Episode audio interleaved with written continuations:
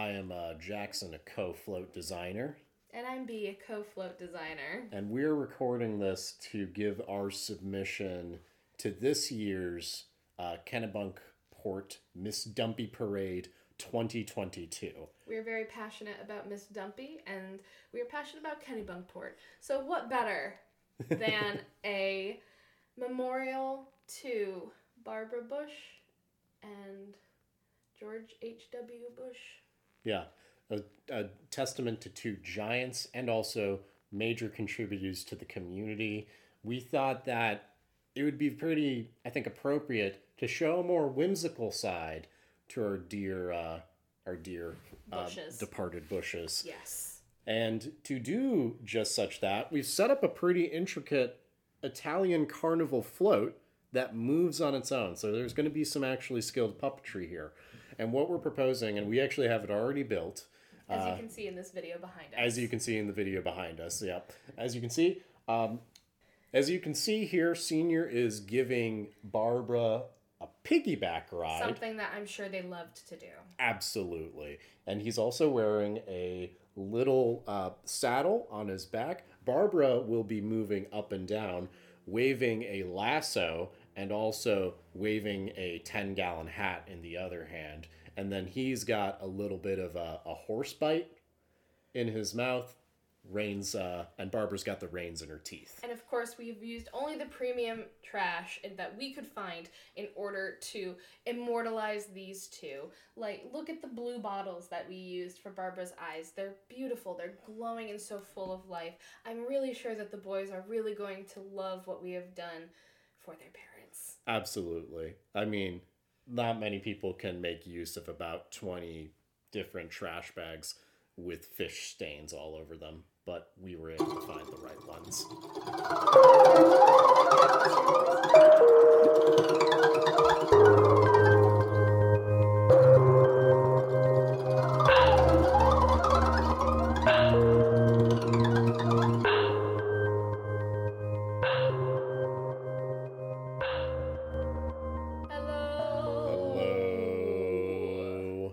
Welcome to Homegrown Horror.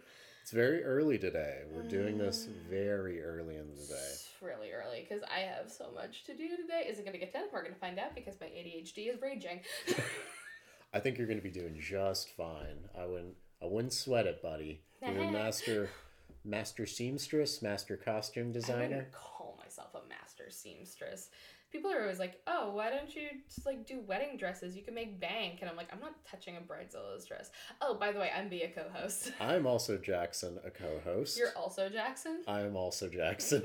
I am Bea and Jackson. And this is Homegrown Horror, a Maine spooky podcast where we talk about true crime, murders, cryptids, spooky places, urban legends, disappearances, fires, and other very interesting things that happen here in the state of Maine that could, horrify you. And I realized that I've stopped asking you, like, does this make you want to leave? Because I feel like you have settled in so well that you're like, no, nothing could make me leave. The apocalypse couldn't make me leave. I feel like if I moved to, like, Utah, I'd be like, no, I'm not leaving just because it's such a pain in the ass to move. Is that part of it? That's part of it. I'm just like, I might as well stay. Look at all those boxes I would have to use. If you could, like, teleport them. If I could teleport them? Would you still stay? Based on everything that we've covered. If I could teleport, then I don't think it would matter where I lived. I would absolutely stay in Maine. I would just, like, jet off to Hawaii on days that I feel like or something. That's true. Yeah. Yeah. Or to the interior of a bank. Jackson is the true crime today. I am the true crime. We're talking about my miraculous bank robbery and teleportation powers. But B, like, your week's been super busy. I know that. Have you found any joy in your life? Well, here's the thing. I told you that on Thursday, Allegra models for USM. Yeah. And she does art modeling. And so... Not super modeling. She went out to do some modeling. And I was like, okay, I'm going to pay 30 minutes of Stardew Valley. Just 30, just small little, make it nice. And then I'm going to do finish up some projects that I'm working on for the show.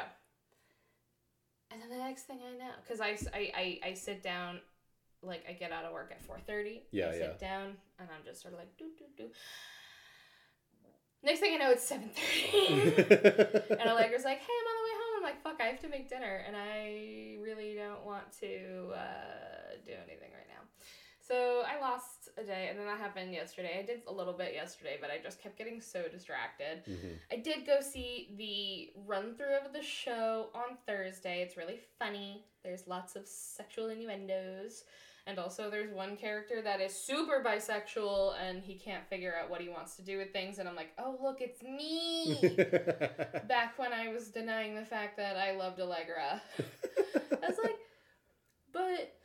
like, he's in love with his best friend, but then also in love with the best friend's cousin, who's a girl, and he's just like...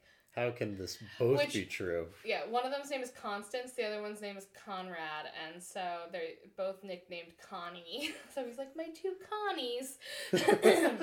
But also, little does he know that, like, the main premise of the show is that his best friend, the prince, is actually...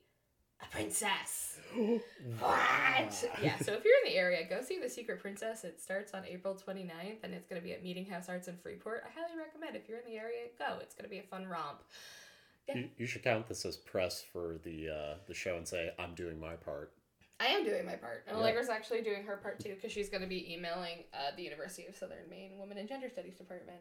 Oh, very awesome. Yeah, because, again, like, it's not serious, but it does explore identity, and it explores sexuality, and it's very fun. And I very much was like, oh, look, Shamu's outside. There's a cat outside. Oh, where's Shamu? Cat break. Where's the cat? He's at the door. Oh, you see him? I see him, yeah. Our neighbor has a very cute cat. He's very old. He's 11. His name is Shamu. And then, like, last year... they thought that they lost him because he's a partially outdoor cat. And they thought that they lost him. But what happened was he jumped on a truck and made it halfway across town. So they found him because they have his name on their name and number on his collar. But that was, we thought Shamu was lost forever, but he's here. He's a very cute cat. He likes to come into our yard and just, like, sit and enjoy pets. I like him. Yeah, one of the first weeks that I was here, I remember I was, like, raking in your backyard. Did he come over? And Shamu came over and just kind of, like, sat in front of me and was asking for pets. It was just adorable. I like him. He's gotten into my car before. Yes. Yeah. Like, I was sitting there. I think I was cleaning my car, and he just, like, hopped in. Oh, my God. I was like, hey, bud, what's up? What an adorable cat. I love a... absolutely pretentious, arrogant, like, cat that'll just take advantage of you. Very sweet. So so that was my week, and then work was, I'm still trying to settle into being, like, partially in the office. Right. Yeah. It's very different, but it's working. It's fine. It's fine. It's interesting being around people. Again, raging ADHD, so it's just sort of like I hear people, like, on the phone around me, and, like, lots of other clicky clackies, like people click clack clack clack clacking on their laptops, and I'm like, there's so much going on. This is too much. So I've been trying really to just, like, zone in and be like, Allegra says that I need something to help me focus. So she's doing microdosing with mushies right now, so she's like, you could try that. And I'm like, I don't know if I want to do the mushies because I don't know how it will interact with my other medications yet. That's my week. How about you? Oh, just, it's busy. Looking at, I'm not going to go into the details of what I do, but it is busy right now. And as far as things not related to work, I recently watched Midnight Mass, the first two episodes, and it's fucking amazing. I can't wait to see how else it turns out.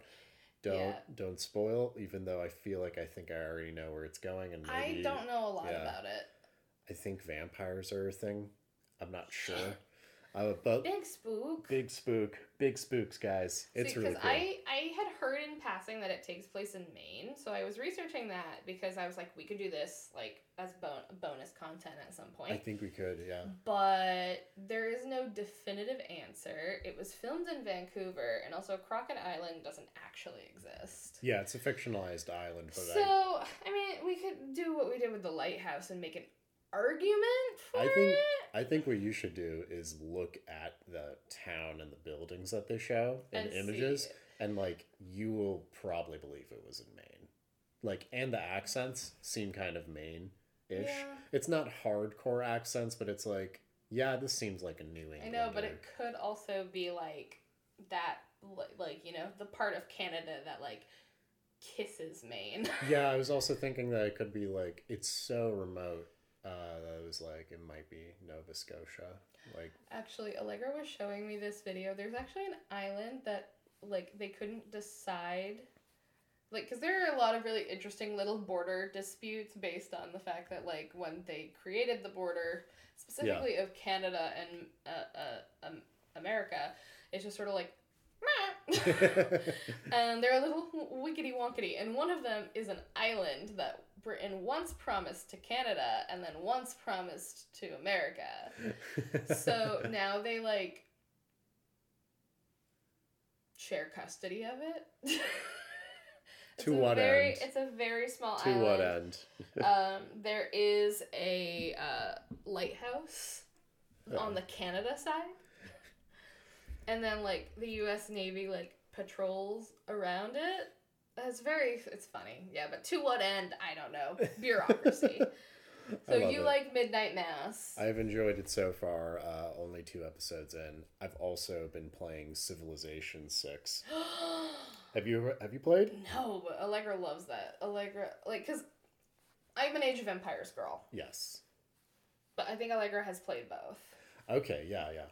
I mean, if she hasn't played this one, it's very good. It's on the Switch, so she could probably get it. I might do that then. I think it's on sale, so you could get all of the DLC also, which is a lot. And I would say that's the biggest cost to Civilization, is the stupid amount of DLC that they have. Oh, man. I don't want to give... Like, you should wait after you're done with your costumes. Yeah, I should. Don't fuck me over, man. Stardew's already fucking me. Because, yeah, the other thing is because on Stardew, I'm redesigning my entire island. Yeah. You fucking know. Like, if I had to build my own civilization, I'd change my mind 17 times and be like... because, again, it's like... my brain is just like, fix it. Because I have OCD, so my compulsion is just to, like, fix it. I totally get it. Fix it. That's how it is. Like, yesterday also I told Allegra, I was like, I feel like our servers, whenever we go places, they must realize after a point that the people that were eating here, one of them must have had OCD, because I stack the plates and I organize them by size, and then I like organize the cups on the table because I just don't like leaving the mess. I'm like, but yeah, the compulsion is just like, fix it. Fix it. It's like, even if it works, it's like, no, fix it. Yeah. And then I make it worse. And then I'm like, let's fix it more. And then, you know, 10 hours pass and where am I? What have I done? I still hate it, but I guess it's better. Yeah. I couldn't imagine that. My process usually is, well, it's 9 p.m. I should post this. No. No. Well, speaking of Maine. That was a lame-ass segue. You're not allowed to continue until you think of something better. All right. Well, I just wanted to share one small thing about Civilization that I thought was funny. Oh, yeah, go for it. Because it's like the range on the difficulty is insane to me. But I've been playing this one game for a week now, where I started as America, and it was on a small map, and I started on a continent, expanded, and then I met my neighbors in the West, and I suddenly realized that they were way too close. So in typical American fashion, I killed my neighbors and took over the entire continent. So that was, I was doing that and I was like, this seems wrong.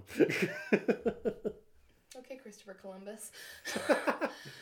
I was actually Teddy Roosevelt, thank you very much. Oh, okay, fine. Teddy. Good old Teddy. Good old Teddy. Well, speaking of murdering people, is there a murder? There is a murder. Okay, speaking of murder. I don't know if you've heard of this, but have you ever heard of Mary Ellen Tanner? Does that name ring a bell? Because apparently this is a very famous murder that occurred back in 78. I was actually... This is the one I was planning on doing next week. Shit. Seriously? In any event, yeah, I'm fairly certain because I was looking, I was like, this is fucking fascinating. So I know very little bit. Okay, well, I'm sorry to... It's okay. I have... Change your plans there. I have options. Don't worry about it. By the way, we're doing 2 episodes today, and we're going to be recording another episode later after this one. Yeah, because Jackson's piecing out. I got to piece out. I got to piece out to CT, bros. Gotta go visit the homeless. Do you really like Maine? Because it feels like you leave every chance you get. I suddenly have the ability to use vacation days. Get off me. I gotta use them. They told me I can't, like, hold on to a bunch. You can't? If I get to a certain cap, they don't, like, accumulate anymore. So... Our cap is, like, 4 months. I have to use a month at any given time. Okay, yeah. Because we... Yeah, we, like, ours rolls over indefinitely, and I think you can bank up to, like, 4 or so months. Yeah. And people have done that. Oh, shit. I'm like... That's insane. That's insane. It's like, that's your jam, not mine. No. Use my vacation time. My vacation... I don't want to talk about my vacation accrual because it's bragging, and I feel bad about it, but anyway. It's fine. Okay. So... We're going to be talking about another vacation spot, though, in Kennebunkport. Yes. Okay, yes, this is the one that you were looking up. This is why I ask. I asked you Allegra asked last night, so that way the one that I'm doing today isn't the one you're doing. I get it. So thanks very much for checking in. Yeah, this is the first time we've run into that problem. I know, because I was going to do yours that you're going to do later. That's hilarious. Oh, my God. Okay, anyway. July 7th, 1978 was a typical hot and humid summer for Maine and Kennebunkport. People enjoying the sun, the warm weather, the brief respite they get from their 6-month-long winter, typically, right? Around this time, on July 7th, people are enjoying, at Kennebunkport, the Miss Dumpy Parade. Have you heard of the Miss Dumpy Parade? Fuck, please explain. Okay. I have questions. Should I start the Mainism now? But Miss Dumpy Parade was a popular Kennebunkport parade that started from the 60s through the 80s that featured businesses and other people basically taking their collective garbage and using their garbage to decorate floats. It was first created by a couple artists. That was an attempt to create more environmental awareness around waste. And so people would be, like, decorating their floats with, like, dead fish, just bags of garbage, trash. How long do you think they start, like, when do you think they start preparing for this? How much accumulation of garbage do they need? Like, a couple months? Do they save a year's worth? Like... There probably is some person that's super dedicated to the craft of the parade. They're probably planning a year in advance almost. They're like, I got the design. I need about, 20 gutted fish carcasses. I'm going to need about 7 pounds of unused broken nets. I'm going to have to get a couple bashed Unused broken nets. What about you? What if bashed lobster traps? Yeah. Ooh, that could be fun. Right? Yeah, I see, I'm starting to see the vision. I saw a couple pictures. There was basically that, what I just described. There was also a weird one where a lady is just in, it's for a hotel, a lady's in, like, completely shredded shorts and shirt. She's not revealing anything, but she's quite skimpy. Wink wonk. Wink wonk. Wink wonk. And... Waggles eyebrows. Easy rock. And... Like, yeah, it was just a gross, like, people eating food at a hotel. But anyway, I don't know, like, where some of the direction. I'm not going to lie. I am kind of happy that it's floats and not, like, people. I thought it was going to be, like, you find the ugliest lady and sign her up for this contest, Miss Dumpy. Yeah, when I first read it, okay, so I was reading up on the story. I found Miss Dumpy, and I was like, I can't just read past Miss Dumpy. I gotta look this up. You can't read past Miss Dumpy. It was like, because my thought process as I was going through this was like, B's gonna ask me questions. Yes, and I am. I'm not sure what to tell her when this comes up, and I was like, what is Miss Dumpy? I should answer that. You know me so well at this point that I have additional questions. So, okay, Miss Dumpy Parade. Another feature of the Miss Dumpy Parade was that...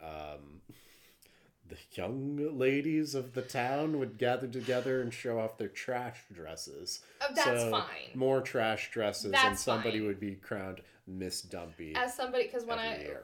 Wow, I have so many stories today. So when I was in high school, Allegra and I both took a fashion marketing class at Portland Arts and Technology High School. Cool. And one of the things that we did is we did a blue wrap project. You know, the blue wrap that they use in, like, hospitals and, like, the dentists. And yeah.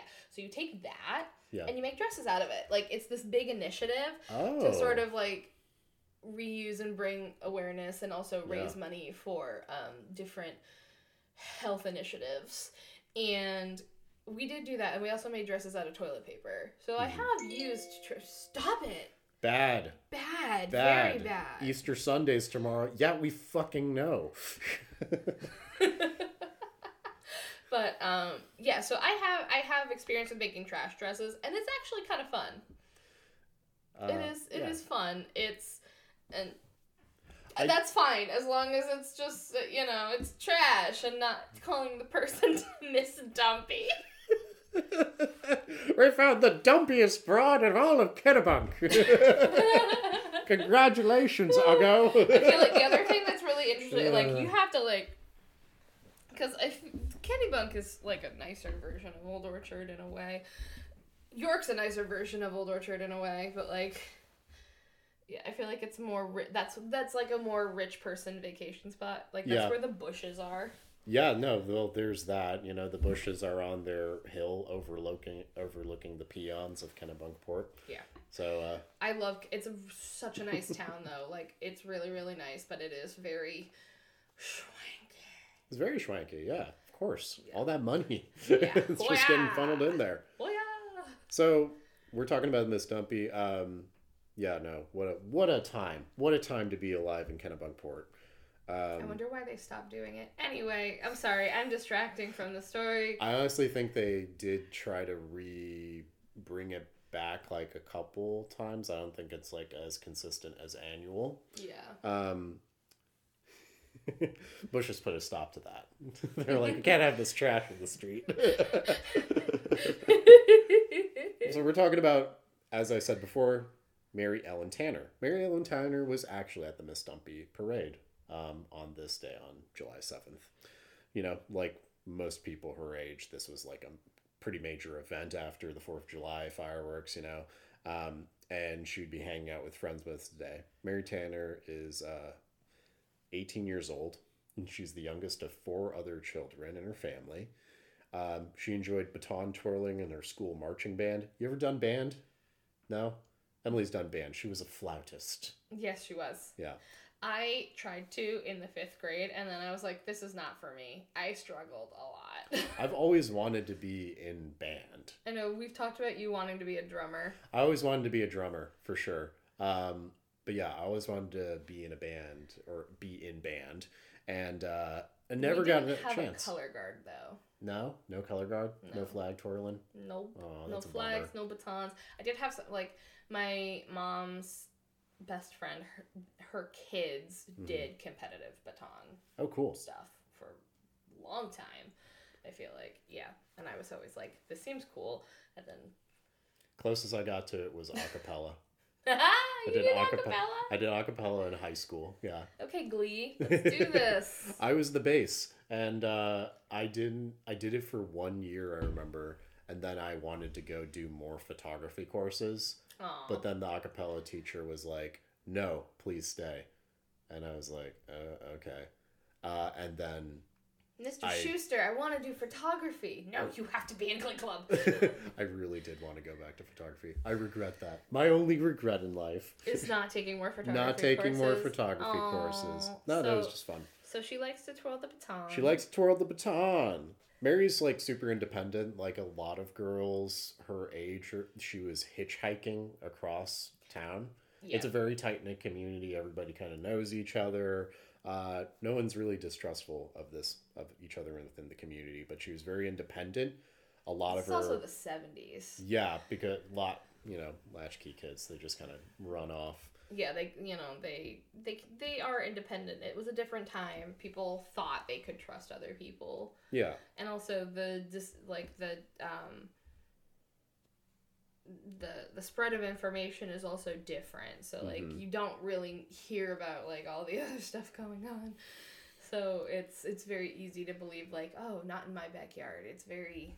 Yeah, and I mean, no one would anticipate what was going to happen with Mary here either, but a lot of her friends, family thought of her as funny, a gentle soul. She liked to joke around with everybody. She was very social in general. And on this evening after the Miss Dumpy Parade, she went and hitched with her friends over to a common hill for teenage parties that overlooked Route 9 and was near the Rachel Carson National Wildlife Refuge for those that are interested in knowing location. I think I know where that is. Yeah, you do? Yeah, I think so. Have you been to that refuge? No. No? We've driven by it, though. Okay. Is it kind of like a bird sanctuary, mostly? I feel like a lot of refuge sites seen around here are bird situations. Yeah. Okay.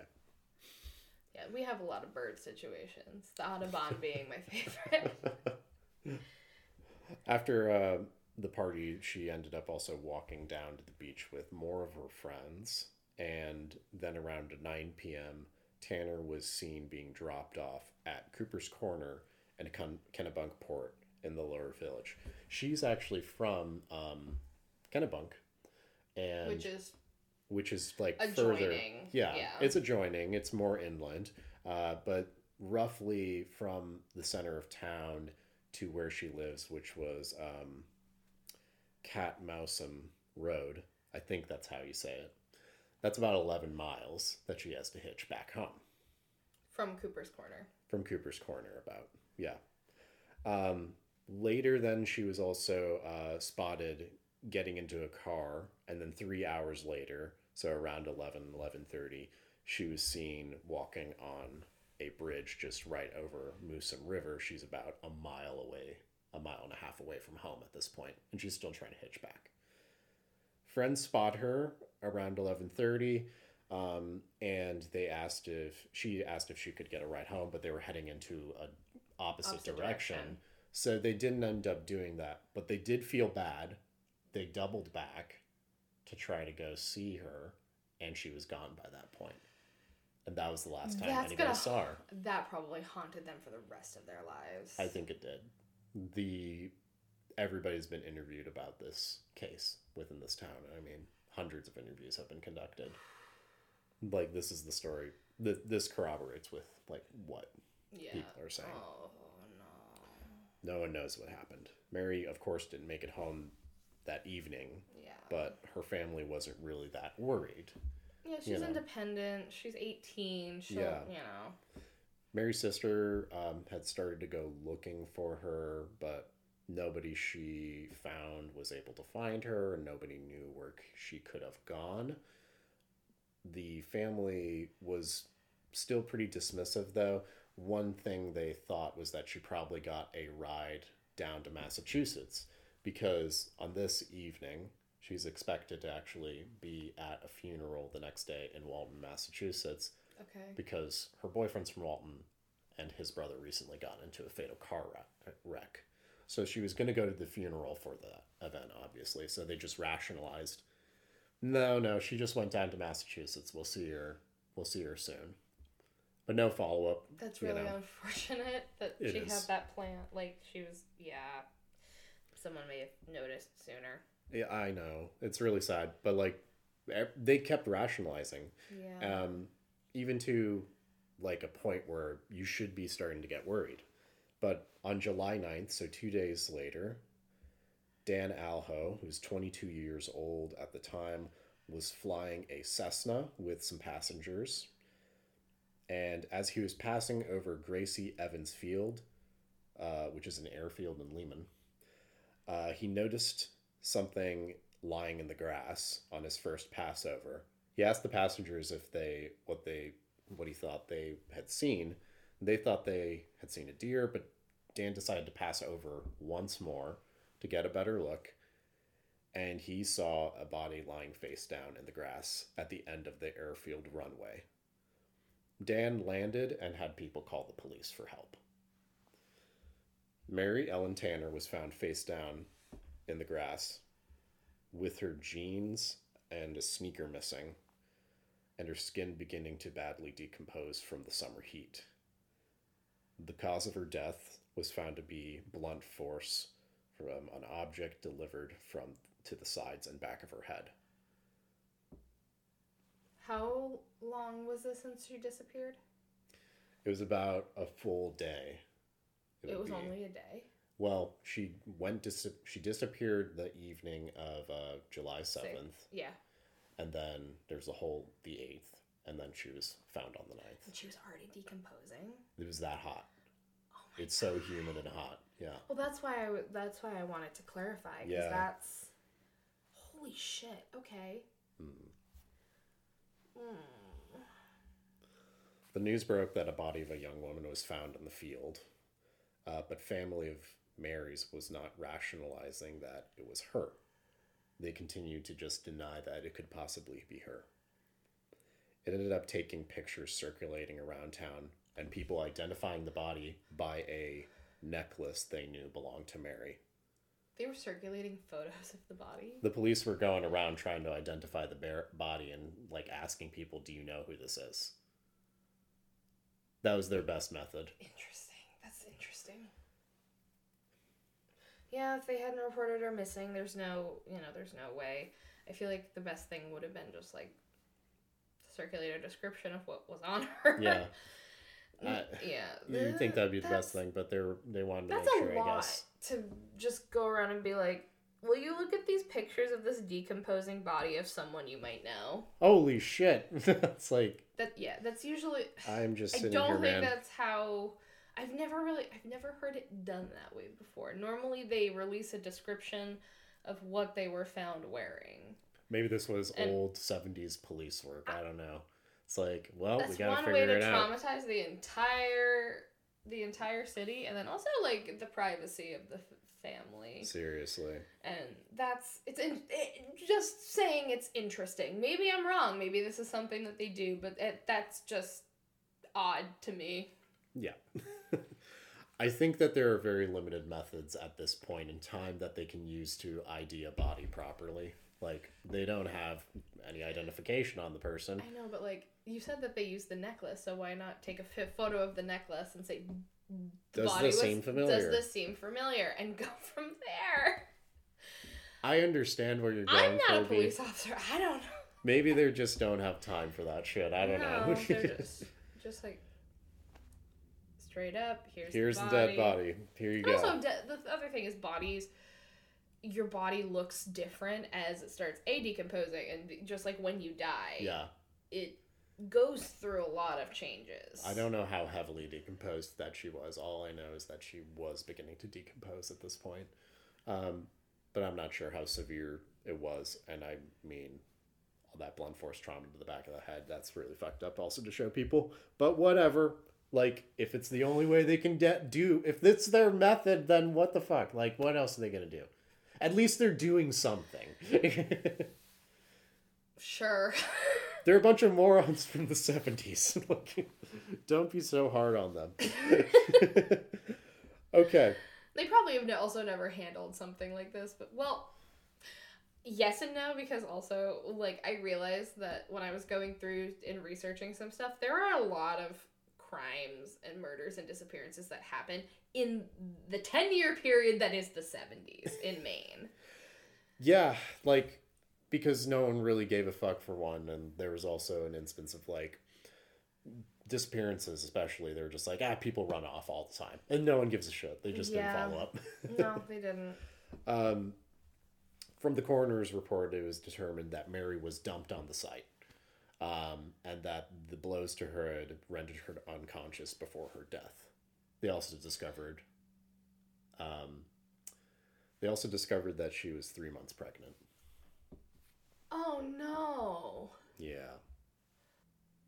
Oh, no. Yeah, so this makes it, 10 times more depressing. It was already depressing to begin with. Fuck. Yeah. Motive, maybe? I'm not sure. That's actually some theory that I'd seen kind of circulating around, was that one idea is that, well, maybe it was family involved, maybe it was the boyfriend, but I don't know. I don't think the boyfriend would do that. He also had a very, very good alibi for that. Police, of course, would. Was he in Massachusetts? He was in Massachusetts, yeah. Because his brother just fucking died. Very good alibi. Also, very good alibi. Oh, the poor boyfriend. I know.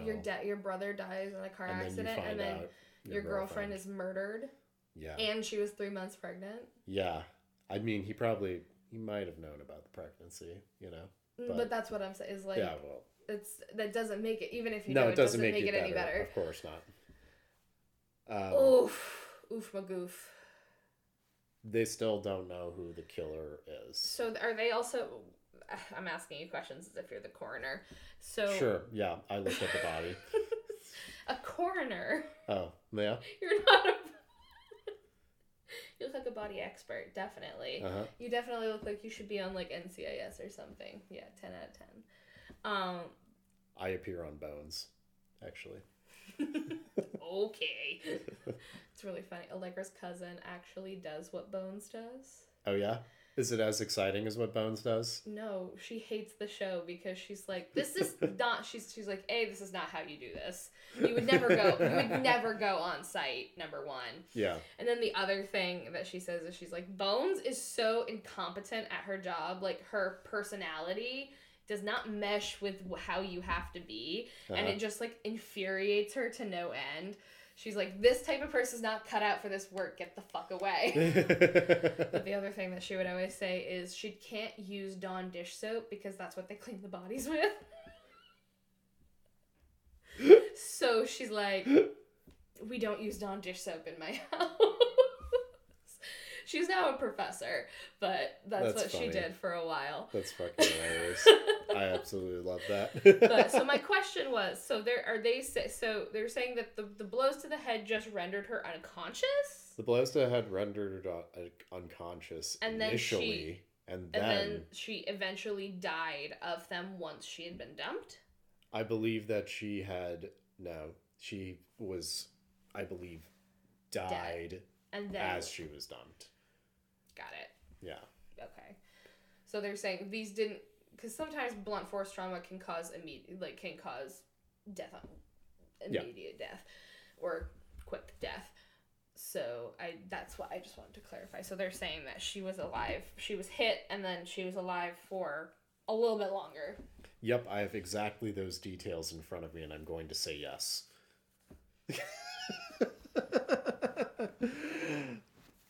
Yes. All right. So no one was able to identify the killer. And again, hundreds of interviews were conducted by the police to try to... They followed up on every single lead. And the case is still open. And there are still stories of them following up on leads to today. Mm. The community does care about this quite a lot. There's a couple things that people believe about this. It was absolutely somebody local. That's what people believe. Because Gracie Evans Field is very hard to get to at this time. Yeah. You have to go through a string of back roads to get there, for one. And Gracie Evans Field is an unmarked area. You wouldn't really know how to get there unless you were in the know. So this is somebody who's probably very familiar, probably local, probably knew Mary. Don't like that. I don't like it either. But a lot of people still care. There's even a group of friends and family called Justice for Mary. They have a scholarship that they give to students every year that's annual. And they also continue to try to get any information about Mary, her disappearance, what happened that night, and who her killer might be.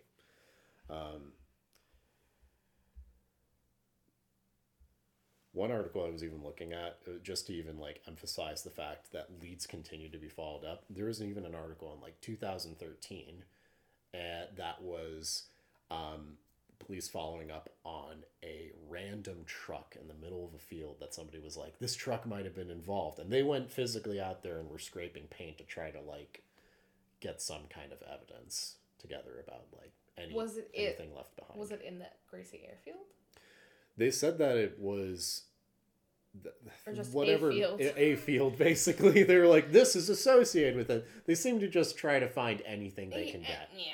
You know, and at this point, it's getting harder and harder, of course. And even the field has changed. It's now like a cattle farm. Like, you can't go back into the details of the scene itself. So now you're just trying to find anything possible. Somebody knows something. Somebody knows something. And if you know something, listeners, about anything about Mary Ellen Tanner's disappearance or murder, we encourage you to reach out to the Maine State Police Major Crimes Unit at 207-624-7076 with any information that you can find or share. People still care about this again. Like, friends and family are still gathered together and trying to honor her memory. And there is even a documentary about her coming out pretty soon, I think, if it isn't out already. It's called The Girl on the Bridge, The Mary Tanner Story.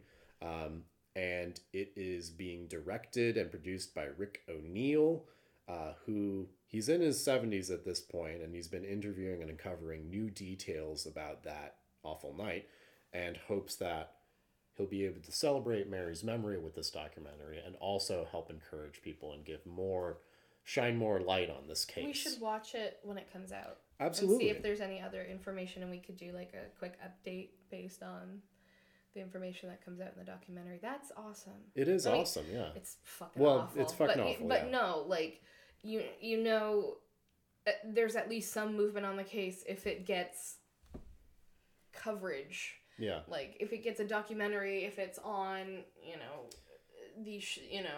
Disappeared or any of the shows like that. Yeah. You know that there's got to be some movement. Sometimes no, but other times at least lets people know like we're still looking. We're still looking into this. This is still open. This is active.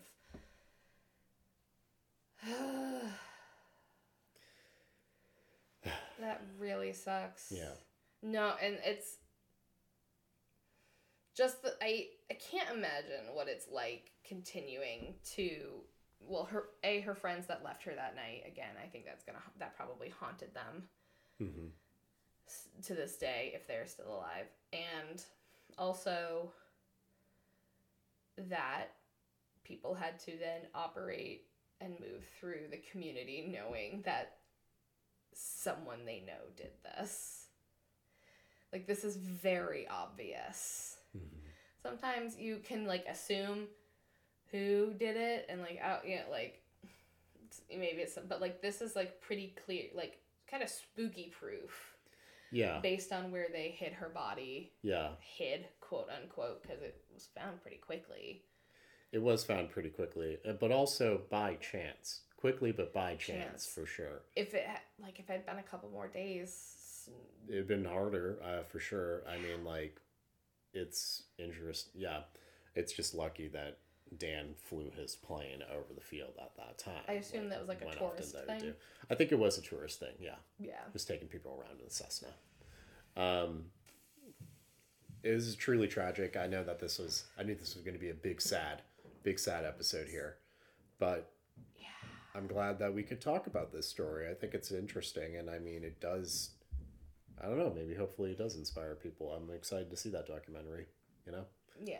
Yeah. Anyway. You don't know how to get off the bait. I don't know how to get off there. I don't know how to end here.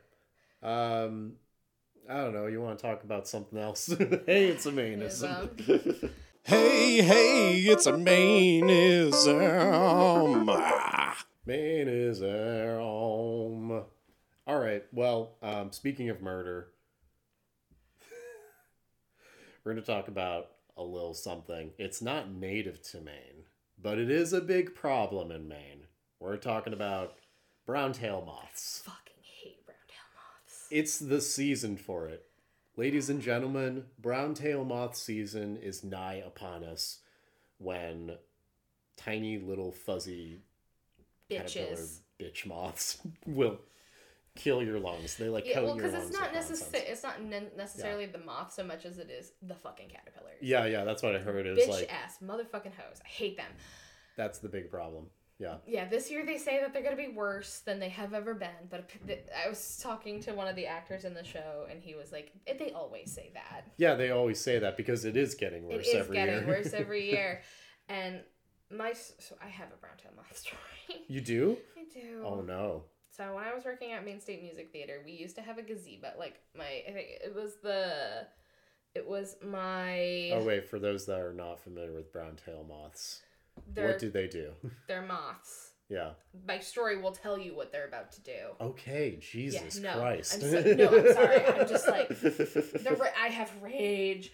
So we had this gazebo that's where they would sell snacks and stuff, refreshments as it were. Yeah, yeah. And we would have to put it up and take it down every year. Uh-huh. And so we're taking it down, and they were like, just so you know, you have to be very careful because, like... You don't have to worry about splinters. You don't have to worry about... No. You have to wear... But they're like, wear long sleeves, wear gloves, wear long pants if you're working on the gazebo for takedown and setup. Because brown tail moths like to... At the end of the season, they've like dropped onto it. You know what I mean? They've like made it their home. Okay. I getcha. So... Through my clothes, they got me. Oh, no. So I had a rash at both of my arms. Yeah. And it was so fucking itchy. Yeah. So, yeah, the hairs get on you, and it just, like, it has, like, something that just fucks you up. That's not the end. There were two people that had to go to the hospital because they went into anaphylaxis. Oh, shit. Like, they started to go into anaphylaxis. And again, it's like, some people just react worse than others. Yeah, yeah. But yeah, it, like... This shit can kill you. Yeah, most of us ended up with rashes. Yeah. But yeah, two people had to go to the clinic because they literally were... having a severe allergic reaction to these little fucking bitches. And did they still keep the gazebo after that? Nope, we tossed the gazebo. That was the year we tossed the gazebo. Yeah, no, they should have done that a while ago. Yeah, it was a very old gazebo, and they updated it with, I think they ended up getting like not a grant, but people donated, and then they were able to get like a very fancy like trailer, not necessarily a food truck, but like, you know. Mm-hmm. So it's portable, and you don't have to put it up every year. Or take it down. Yeah. So, I loathe them with passion. But yeah, they are not native to Maine. I believe they are native to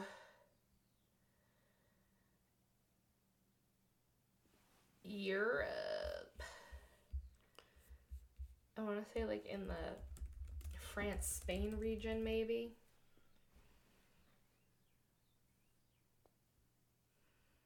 Or am I totally wrong? Native to Europe. Yeah. Some countries in Asia and northern Africa.